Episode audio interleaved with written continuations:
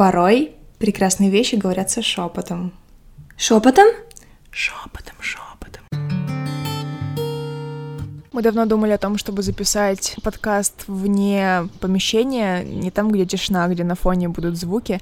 И мы это делали уже в девятом подкасте, когда были в Малаге и рассказывали про наши приключения. И сегодня мы вышли на улицу в доме Софии и надеемся, что вы сможете насладиться птицами на фоні наших голосов. Або собаку, яка буде гавкати. Перед тим як ми почнемо, хочемо подякувати компанії SoundMac за те, що повірили в ідеї нашого подкасту ще тоді, коли його самого й не було.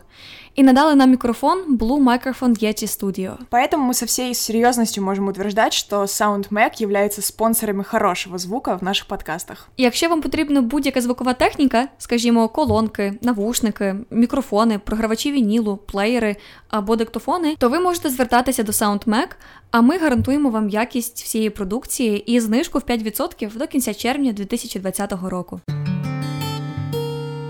Поль, якби тобі треба було вибрати, де жити, в квартирі чи в власному будинку, де би ти жила? Я бы выбрала дом, потому что возможность выйти с утра на улицу и быть как бы на своей улице, на своей территории, где ты можешь быть там хоть в трусах. Своя территория. да. Это бесценно. Ну да, якщо з квартири вийти у подвір'я спільне в трусах, то трохи, трохи незручно. Ну, хотя соседи могут быть даже не против, но Ось знаєш, що це мені нагадало? Е, Коли я була маленька, мене мама зі списком на листочку відсилала в магазин, щоб я щось купила. Я не знаю, може тобі таке саме робили? Такий списочок. Вроде Ти да. підходиш в магазин, даєш тьоті, Мгм. тьотя тобі все складає в пакет. Но у нас в моем детстве были уже такие магазины, где ты сам по магазину ходишь. Воу, Поля, між нами різниця два роки. Думаєш, прогрес пішов аж настільки далеко за два роки? О, да, сейчас очень все быстро развивается. І пам'ятаю, був ранок одного дня. Мені було роки 3-4. Я ще сплю в ліжку. До мене підходить мама і каже: Доця, сходи, будь ласка, в магазин і щось каже купити. А, купи водички. І чесно, тоді я того не розуміла. Зараз я думаю, що просто якась була туса перед тим, і дуже був сушняк наступного дня, і батьки просто не могли нікуди піти. І мама така: доця, сходи в магазин, купи нам водички. А я ж за крізь сон кажу, та не хочу, не хочу. А я, коли була мала, то спала голяком. Ну, не тільки коли була мала. І мама каже: а потім купиш собі морозива нарешту. Поля. Я просто пам'ятаю це, як я підриваюся з ліжка, і перше, що я роблю, це я просто біжу до дверей і взуваюся. І я вже стою в чобітках і гола, і на мені немає нічого. І в мене в голові не спрацьовує, що так виходити на вулицю не можна. Там морожена. Там морожена. І я вже що дайте мені пакет, гроші, я пішла. Мама як почала сміятися. От оце до того, що іноді можна вийти у спільний двір і не тільки в трусах, а ще й голячком. Ой, бабуся розказувала історію про те, як вони були малі і купалися в рівчачку влітку. Рівчачок це маленька річка або струмочок. І от вони приходили до тої річки і вдавали, що в них починається велике прання. І от вони себе знімали одяг і мили той одяг в цій теплій воді. І якось так сталося, що бабуся не дуже догледіла, куди вона поклала ці речі, і вони по воді попливли, попливли, попливли, ну і все. І вона залишилась без одягу, а рівчачок далеко від дому. І це вона така стоїть, мала, гола. Додому треба якось іти. Ну, і знаєш, що вона докумекала? Вона просто взяла, позбирала грязюку, яка була навколо, і грязюкою себе позамазувала, зробила собі такі чобіточки, такі трусики із бруду. Пішла додому. Ой, я я помню эту историю, которую ты рассказывала, когда в Африке женщины голые ходят, к ним приезжал то ли амели- американский президент, и их... Але не в Африці всі, всі жінки ходять голі, в якомусь Ну, в каком-то- племені. Мгм, да.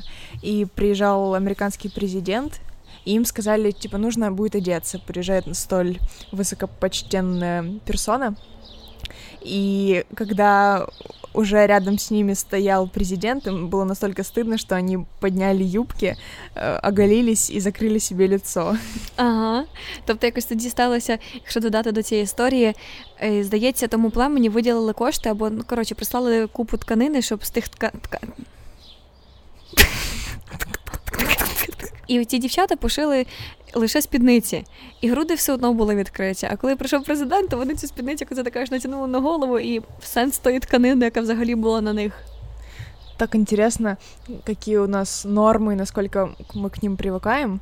То есть для них быть одетыми — это странно и стыдно, что есть полная противоположность нас. Я вспомнила эксперимент.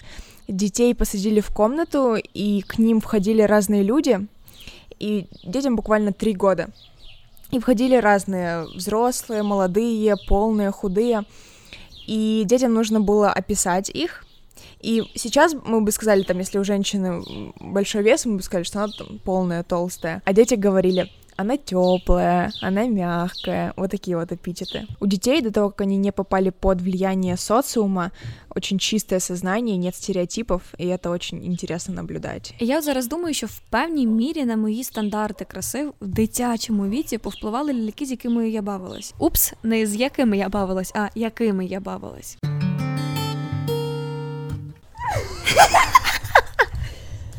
А можно попросить вас рассказать анекдот? На какую тему? На тему бодипозитива. Девушка, вы так похудели? Это комплимент. Нет, это ужас. Первая брачная ночь. Молодые зашли в спальню. Молодая ложится на кровать. К ней ложится жених. Молодая обращается к жениху. Как вы находите мою грудь? С трудом. Звонит Катька дистрофику Ваньке. Ванька, ты придешь сегодня ко мне на свидание? Да, приду, если будет попутный ветер. Можно рассказать немножко про твоего дедушку, что дедушка это ходячая энциклопедия, и каждый раз, когда мы сидим на кухне, о чем-то говорим, каждой истории, даже не то, что к истории, к каждому предложению у него есть либо песня, либо шутка, либо анекдот, либо розказ, либо стих. Або биль. Дідусь ще любить збирати биль. І мені це нагадує мультфільм Ну погоді, коли був хор. Пам'ятаєш, був хор, і співали в ньому зайчики, і позаду був вовк, здається, і він такий Ай! І тут Ай, ой, цвітет каліна. Що на кожне оце його ой чи ай, чи що там була пісня цих зайців. Та, дідусь неймовірний. То дуже е, смішно. Анекдот це перший про дівушка, ви так похудалі, це комплімент, ні, це ужас. Дідусь почав розповідати мені взимку цього року. Бо я із дитини, яка їла на світі все, що мені не покладуть на тарілку, перестала бути такою, трохи схудла, і для них я стала дістрофіком. Вони просто не бачили, що означає бути дістрофіком. Ну і це дідусь мене цим жартом так трошечки під, під, піддьогує. Да, и каждый раз, когда София входит в какой-то более облегающей одежде, в джинсах, в футболке, то дедушка с бабушкой смотрят на нее и говорят, ужас, какие просто не ноги, а зубочистки. И так интересно с тем, что дедушка худющий, капец. Або бабушка любить казати: Боже, доця, то ти приїхала зі штатів. Ну, коли діти приїжджають зі штатів, часто вони біль, та, набагато крупніші, ніж вони були перед від'їздом. Ну і я приїхала, і в мене такі були, знаєш, не нога, а ножище, така не попа, а попіще. І для бабушки це була норма. От тоді вона раділа, що ух, яка Прям дівчинка. радовалась. Да. Я помню, как я в детстве ездила к бабушке на дачу, и она меня так конкретно откармливала с тем, что мне 9 лет, и у меня все сгорает, и метаболизм чокнутый. Я приезжала, и мама говорила, Поля, ты щечки наела. И сейчас бы я так переживала, так бы нервничала, обижалась на маму, а тогда я х- подходила к зеркалу и так радовалась, что я смогла наесть щечки. Цінності змінюються з часом. Да, и ценности нам прививают СМИ, общество, и это не прикольно. Та й не тільки СМІ общества, навіть найрідніші свої. Угу. Им просто уже привили когда-то, и они продолжают это достаточно неосознанно. Окей, повертаючись до теми бодіпозитиву, я пам'ятаю, в нас тоді був такий маленький конфлікт, і спробую пояснити це слухачам і самі собі проговорити, чому е, бодіпозитив мені виглядає трохи девакуватим. Через те, що ну не саме бодіпозитив, а оці всі рухи, які направлені на те, щоб відтворити важливість речей, які вже самі по собі є важливими і цінними, як, наприклад, бодіпозитив це любов до себе, прийняття себе. І сумно і смішно е, від того, ну іронічно від того, що ми мали дійти до такого рівня, коли звичні речі прийняття себе стають зараз мейнстрімом. А де ми були в той час, коли треба було просто їх підкріплювати, підпідживлювати, а не опустити на низ, витягнути щось зовсім зовсім інше, та як, наприклад, ось такі стандарти краси, і так жінка має виглядати. А якщо не так, то вона не підходить під категорію красивих жінок. І от що мене засмучує. Да, это сильно очень грустно, но это ведь не претензия к бодипозитиву. Бодипозитив, наоборот, это все возвращает, это претензия. Я думаю, что это претензия в основном к индустрии, потому что там, почему стандарт мужчинам не нужно брить ноги, а женщинам нужно? Откуда это? Потому что можно же продавать восковые полоски, бритвы, станки, бла-бла, кучу всего можно продавать. Давайте будем продавать. Как?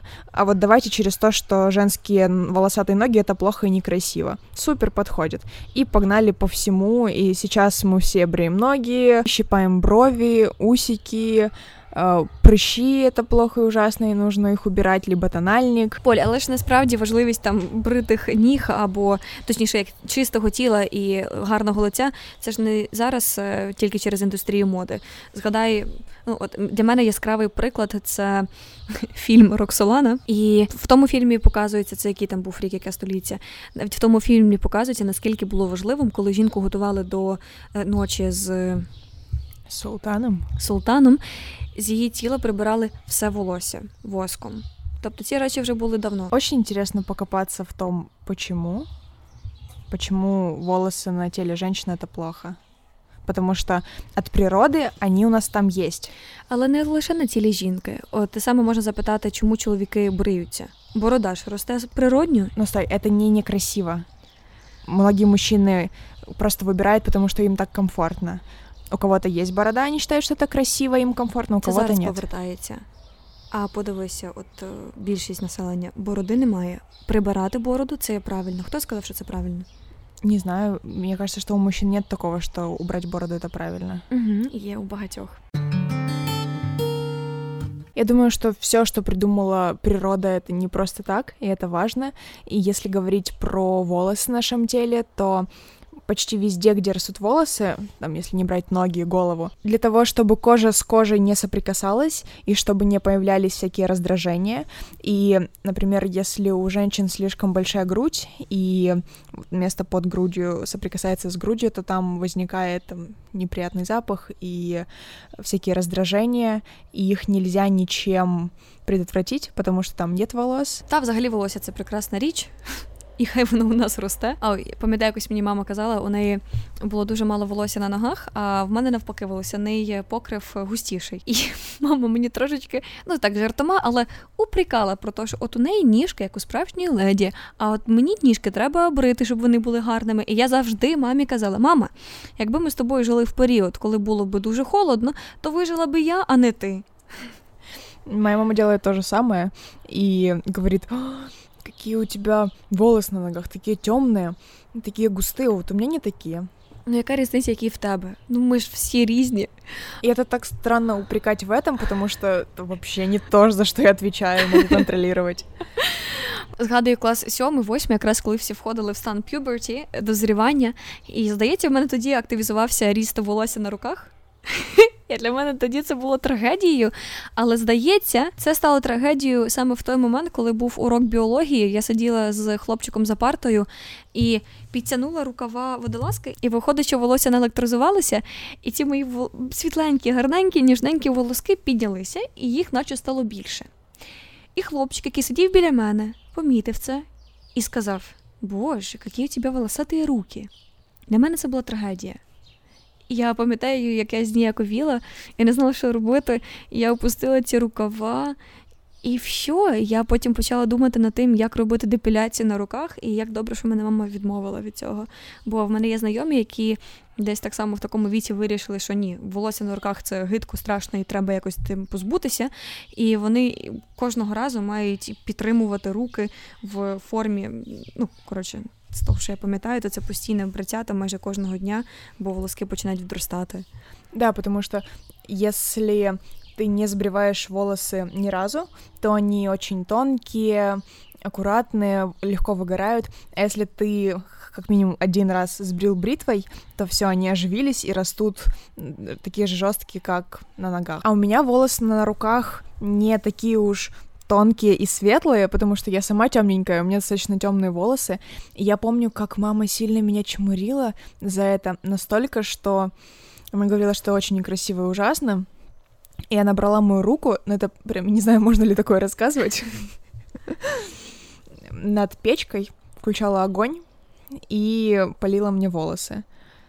Да, ну, то, типа, там бы не осталось шрамов на коже, потому что достаточно долго, но это было очень жестко. Я вырывалась просто потому что, ну, огонь.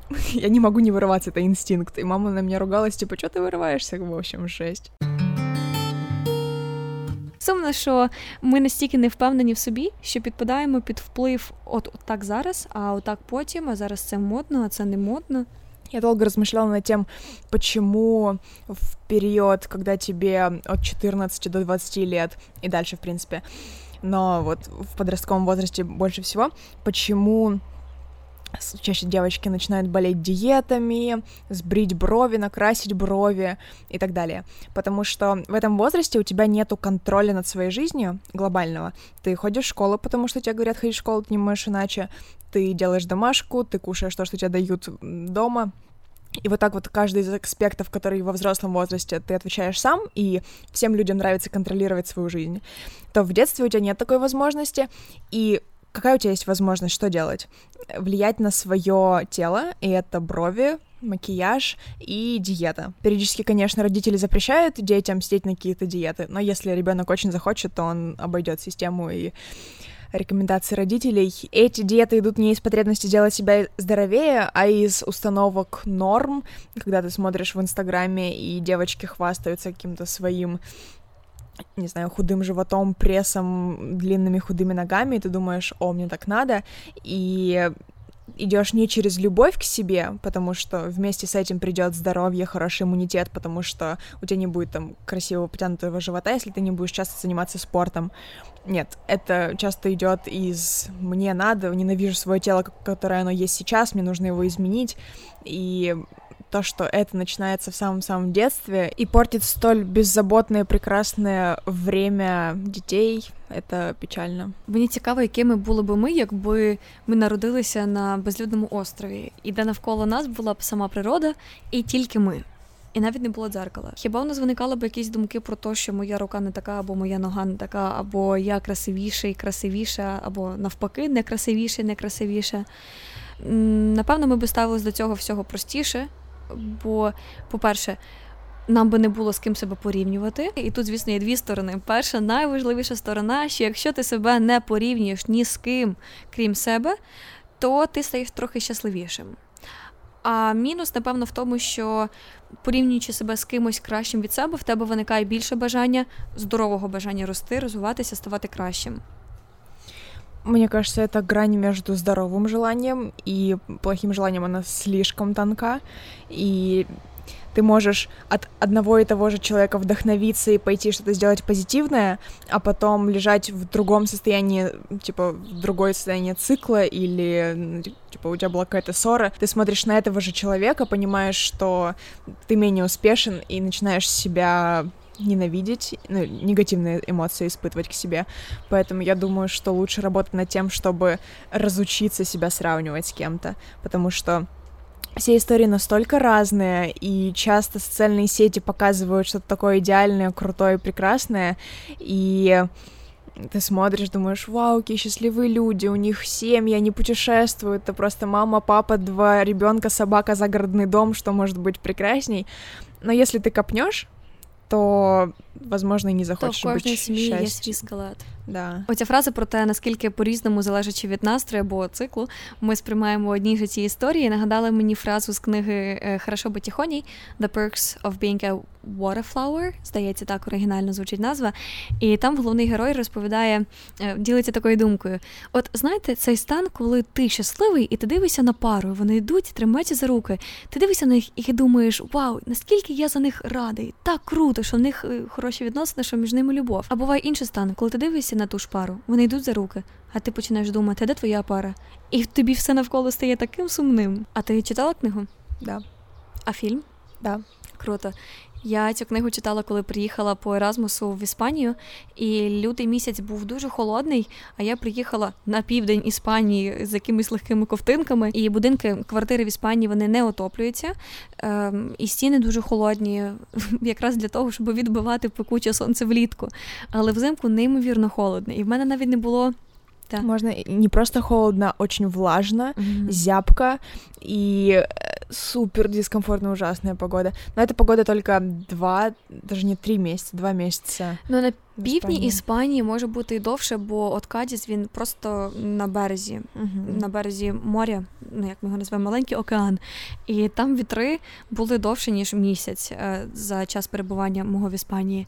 І настільки холодно противно, Боже, просто як в печері. І в мене не було коштів, бо я їхала в Іспанію, думала, що мені зараз Європейський Союз одразу дає мою стипендію, а нам довелося чекати десь тижня-три. І я не взяла з собою кошти, точніше, їх по дорозі трохи розтратила, і мама не могла мені вислати. І я не могла купити ні дуйчик, ні ковдру. Просто мерзла страшне. І тоді мене почали рятувати книги. Ты их полила? Я ними обкладалася. І, ні, просто знаєш, е, у такому поганому фізичному стані мій духовний стан почав занепадати. І в мене ще не було там знайомих. І я почала рятувати себе книгами і читала Хорошо будь тихоній в іспанському варіанті. Це було дуже круто, дуже цікаво. І тоді ж прочитала Ловець у житті The Catcher in the Rye і почала бігати. Та стільки було дурних думок в голові, що я просто почала бігати. Я сказала про полить книги и вспомнила стихотворение Жадана. Хочешь, прочитаем? Давай. О, а я тоді згадала в Берліні. Пам'ятаєш, ми там з тобою ходили? Є площа перед університетом, де було масове спалення книг під час Другої світової. І є одне місце на цій площі, де можна побачити під низом бібліотеку пусту. З полицями, на яких немає книг, як символ того страшного дня, коли палили неймовірно важливі книги.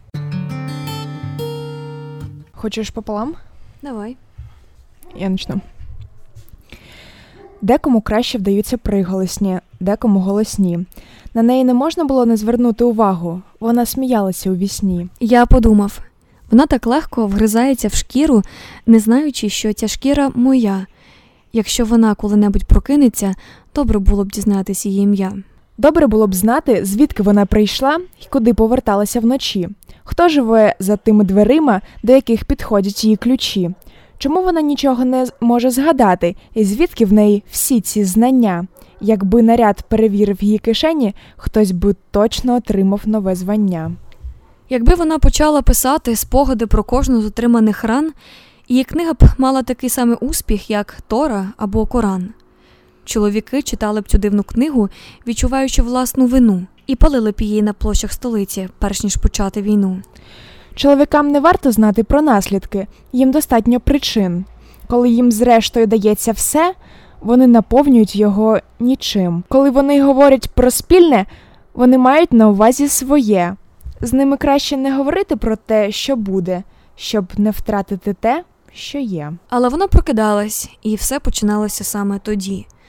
Вона добре трималась на сповідях, на допитах і на суді. Вона говорила, що краще зброя в руках, аніж хрести на гербах.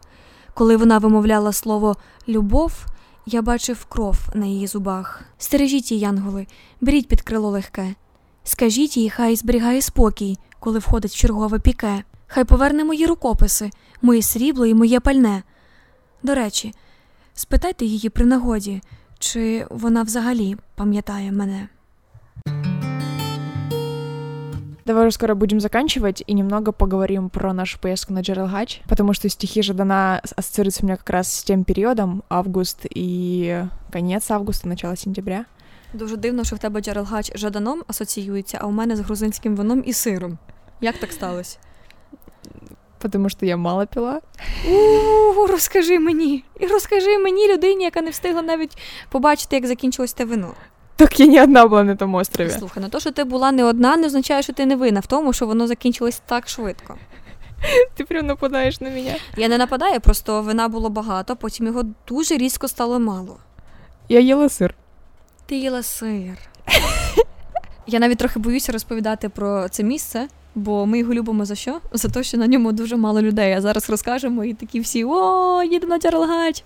Але треба ділитися гарними спогадами. Мені кажется, що об этом острові знається достаточно много людей, но туда не можуть їхати всі. То есть, если человек любит комфорт и минимальный комфорт, типа там нет ничего, ты дол- у тебя должна быть своя палатка, свой огонь, своя еда, ты не можешь поехать туда на очень долго, потому что ты будешь там ровно столько, насколько хватит у тебя еды, там нету пресной воды, только море, поэтому даже если мы будем рассказывать об этом часто, это естественный отбор. Джерелгач це неймовірно гарне місце. Це острів ще називають чорною перлиною Чорного моря. І ми поїхали на цей острів і насправді переконалися, що це перлина. Перлина е, зі своєю красою, неймовірною фауною, прекрасним морем, певною відлюдкуватістю. У меня очень ярко два кадра в голове. Первый это когда мы лежали, мы были там вчетвером. Я, София, э, девочка Гануся и мальчик Павло. И как мы ночью лежали вот так вот прямоугольником друг на друга на ногах, смотрели на небо и падали звезды.